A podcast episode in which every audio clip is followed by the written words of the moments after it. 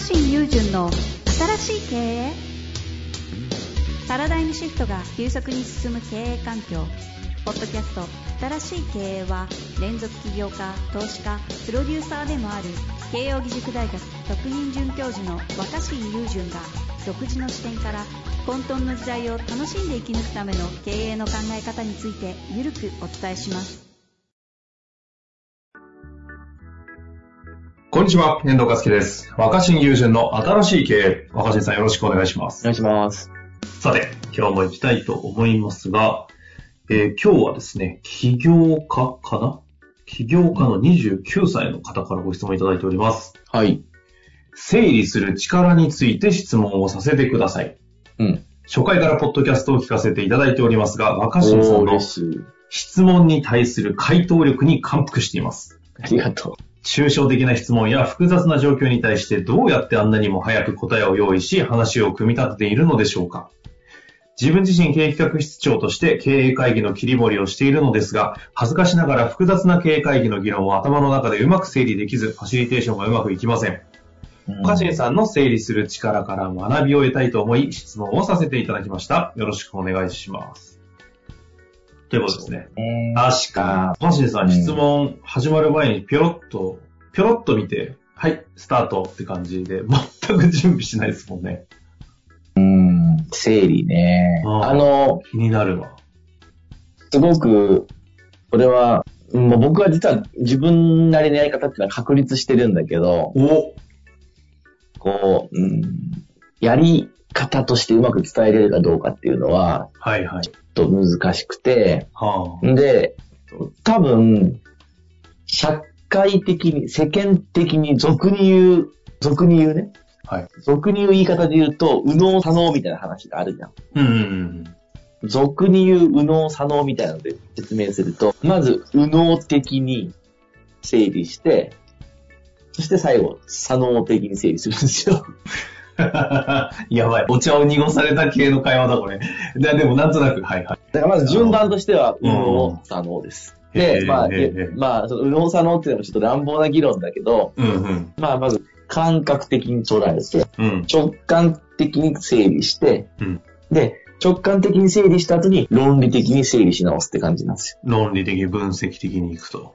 うんで、最初から物事を論理的に整理しようとしすぎると、はいはい。この整理することとか順番を組み立てることに意識が行き過ぎて多分面白くなくなるんですね。うんうん。で、分かりにくくなったりする、逆に。ほうほうほう。一方で、感感覚的に捉えるってのはすごく大事なんだけど、感覚的すぎると、説明不足だったりとかわけがわからなかったりする。そうですね。うん。で、頭の使い方としては、はいまず、右脳的に整理するときっていうのは、うん。えっと、これ多分最初から頭の中だけでするのは難しいんで、練習したい人はぜひ紙使ってくれたらいいと思うんですけちょっとど。めちゃめちゃ具体的な話じゃないですか、今日。そうですね、そうですね。僕はちょっと、ちょっと自慢するわけじゃないけど、うん。もう慣れてるので、紙とか使わないんだけど、うんうん。頭の中でするんだけど、多分最初は紙使った方がいいですね。え、でどう使うんですか？えっと、まず最初は、えっと、円形にっていうか放射線状に整理するんですよ。何かっていうと、うん、なんかあるテーマがあったら、うんそのテーマについて関係しそうなネタとか考え方とか情報とかを、まあ、えっと、紙で例えるとか、紙に書くってことで例えると、うんうん。上から順番に書いていくんじゃなくて、うん。真ん中にテーマ書いて、そのテーマに関係しそうなものをバーってその円状に並べていく感じ。はあ、ほうほうほうほう。うん。キーワードを。うん。うん。で、関係しそうな、近そうなものは近いところに書くみたいはいはいはいはい。そこは感覚的にでいいんですね。な。感覚的に近いなっていう。うん。うん。そうなんです。うん。例えば、あの、今の質問についても、ほうほうほう。若新さんの整理の方法って何ですかって言って、まず僕はね、こういう風に整理をしているんだよ、みたいな、順序立てて説明するっていうよりは、まあ、僕僕の頭の中での整理の仕方ってことに関する重要そうな情報を先にバーってこう、なんかいっぱい周りに並べる感じにしてる頭の中で。で、はあはあはまあ、ちょっと右脳、右脳と左脳の使い分けとか、あ。うん。どういう風に、あの、なんていうのかな。えっと、整理しているかっていう、なんかこう、イメージを伝えた方がいいなと思って、こう、まあ最初はなんかイメージで捉えるんだけど、で、今の紙の例で言うと、このか整理の仕方みたいなのが真ん中にあって、うん。バーっとこう散り、え放射線状に散ってる感じなんですね。そう。で、喋る前に、まあ、これちょっと僕は慣れてるから頭の中で一緒にやるんだけど、右脳左脳でまとめるよね、とか、えっ、と、感性が先に大事だよね。感性感覚だよね、みたいな。で、えっ、と、それをやった後にこうしていくよね、みたいなことを、なんか関係しそうなものをバーって並べる感じ。で、この時には、順番じゃなくて、テーマの近さとか、テーマに対する関係度の高さとか近さとか、で、こう円の近くに書いたりとか、ちょっとこれは関係はありそうな気がするけど、ちょっと遠いなと思ったら、ちょっと離らかしたところに置いとくみたいな。はいはいはい。はあはうん。う例えばこれについて思うことがあっても、あ、これはちょっとまだ、そんな大事じゃないかもと思ったら、ちょっと端に置いとくみたいな。へえ。うん。あの、思い返すと7年ぐらい前ですか？お会いした時に若新さん必ずあの、スケッチブックあるじゃないですか。あの、オレンジと緑の。うん。あれ横に広げてやってましたね、当時は。なんかそんな感じで見るの見たことあるス。ケッチブックだったかわかんないけど、結構ノートを昔は使ってて、昔はだからその、そうそう、なんか円状日記。うんなんかそんな、そんななんかさ、マインドマップみたいな、なんかそんなややこしいものを正確にちゃんと作ってたわけじゃなくて、うんもっと感覚なんだけど、テーマに関して関係がありそうなものをバーってこう、周辺に書いておく。そうすると、これとこれ近い。なんか新しいものを思いついた時も、これね、左上から順番に書いていっちゃうと、うん。後から思いついたものを、あの、前の方に書いたものに付け加えようとしても、スペース当然詰めていったら入らないじゃん。はいはいはい。だから、めちゃくちゃ逆に左上から順番に書いていくっていうのは、もう整理しきれたものを左上から順番に詰めるんだったらいいんだけど、まだ整理できないものを左上から順番に書いていっても、順番逆にぐちゃぐちゃになるんですよ。うんうんうんうん。でもね、左上から詰めて考える癖をつけられてるわけ、僕らは。ああ。学校で。まあ、国語だったら右上からだけど、基本的にはこう左、まあ、国語以外は全部左上から順番に詰めて書くじゃないですか。うんうんい。きなりノートの右下とか左下とか部屋とか書き始めないんですよね。だけど思いついた順に書いてっても順番通りになってない。だから最初は思いついた順に関係がありそうな感じで、こう円形にあっちこっちに書いておくと、そうすると、あ、こっちの方がもっと大事だったって思うと、こうもっと強く丸したりとかっていろいろできるから、うんそういう風に放射線状にっていうか円形に。で頭の中でやってるときは厳密に言うと頭の中は2次元じゃなくて3次元になってるから、まあ球体の状態になってる感じなんですね。テーマに対して あ、あ、そんな認識なんですか？頭の中。頭の中は多分あ関関。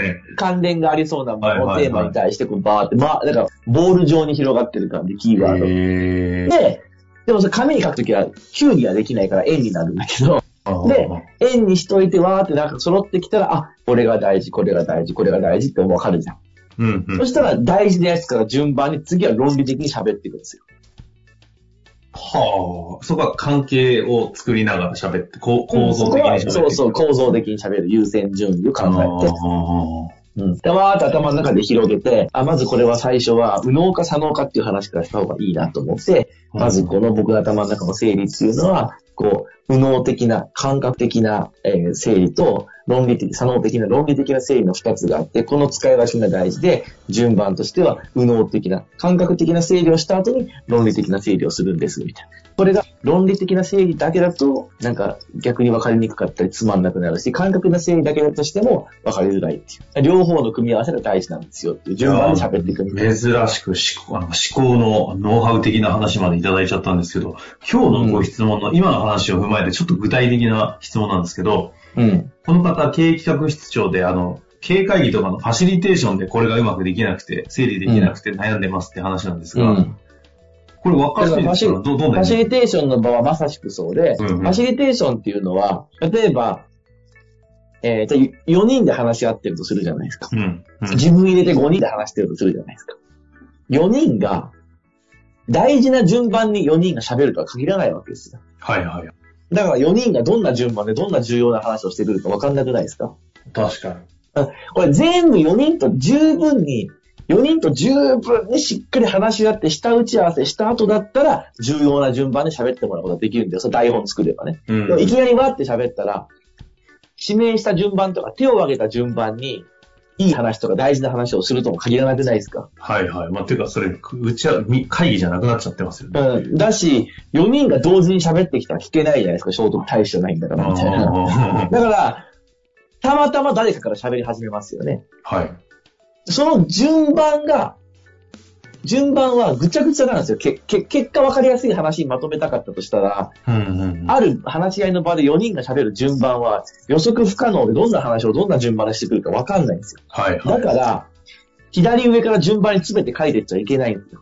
あ意味わかります左上から順番に書いて詰めてったら、そういう風に整理されちゃうけど、その順番で整理されてもいい流れにならない。さっき言ってた思考の中は自分一人でやってる。それをね、全員5人でやるわけですもんね。そう。だから、あるテーマについて、うん。円状にまとめた方がいいわけ。円状にわーって書いとくと、4人、1人目に喋った人の話と4人目に喋った人の話が近そうだったら並べて書けるじゃん。ああ、これとこの A さんと D さんが話した話って角度がちょっと違うけど結構似てるな。あ、共通ポイントあるみたいな。左上から順番に詰めて書いていっちゃうと、後で共通ポイントが整理しにくくなるんですよ。あ。うん、確かに。最初、最初から、最初から順番にこうずっと並べていくと、関連性が見えにくくならないですか？結果じゃあそのキーワードみたいなこの類似だったり関係性の近さとか遠さみたいなものをこう、ぶわーっと円状に球体状に拡散していって、行って、球体に状にしておくと並び替えがしやすいので、うんあ、これとこれ近い、これとこれ近い。で、まあ、これはだから最初紙、紙使わないと難しいと思うけど、慣れてくると頭の中でできるんですよ。あで、あのー僕がよく出てる番組とかでのその議論の時も、あ。はいはいはいはい。どういう順番誰が喋るかわかんないから、うんいろんな視点が出てきますよね。うん。で、やっぱ真面目だけど下手くそな進行っていうのは、うん。えっ、と、今の話を整理すると、まず A さんはこうおっしゃいました。そして B さんはすでにこうおっしゃいました。そして C さんはこうおっしゃって、D さんはこういうふうにおっしゃいましたよね。順番通りに要点まとめてるだけじゃん。でこれだと、その、本当は A さんと C さんの話がめっちゃ関係があったとか、D さんと D さんの話からこんなことが見えてきたみたいな、新しいつながりとか発見が整理しづらいんですよ。うんうんうん。だからテーマに対して ABCD のそれぞれの発言をこう円状に整理しとかなきゃいけないんですよ。あ、それを若新さんはテレビコメンテーターの時は頭の中で言ってるんですね。頭の中でやってます、大体。えで、で、で、で、でももう全部喋ってほしいけど、今日時間は足りないと思うんで、今日は整理なんでね、なんですけど、はいちょっとだけエッセンスで言うと、で、どうするんですか？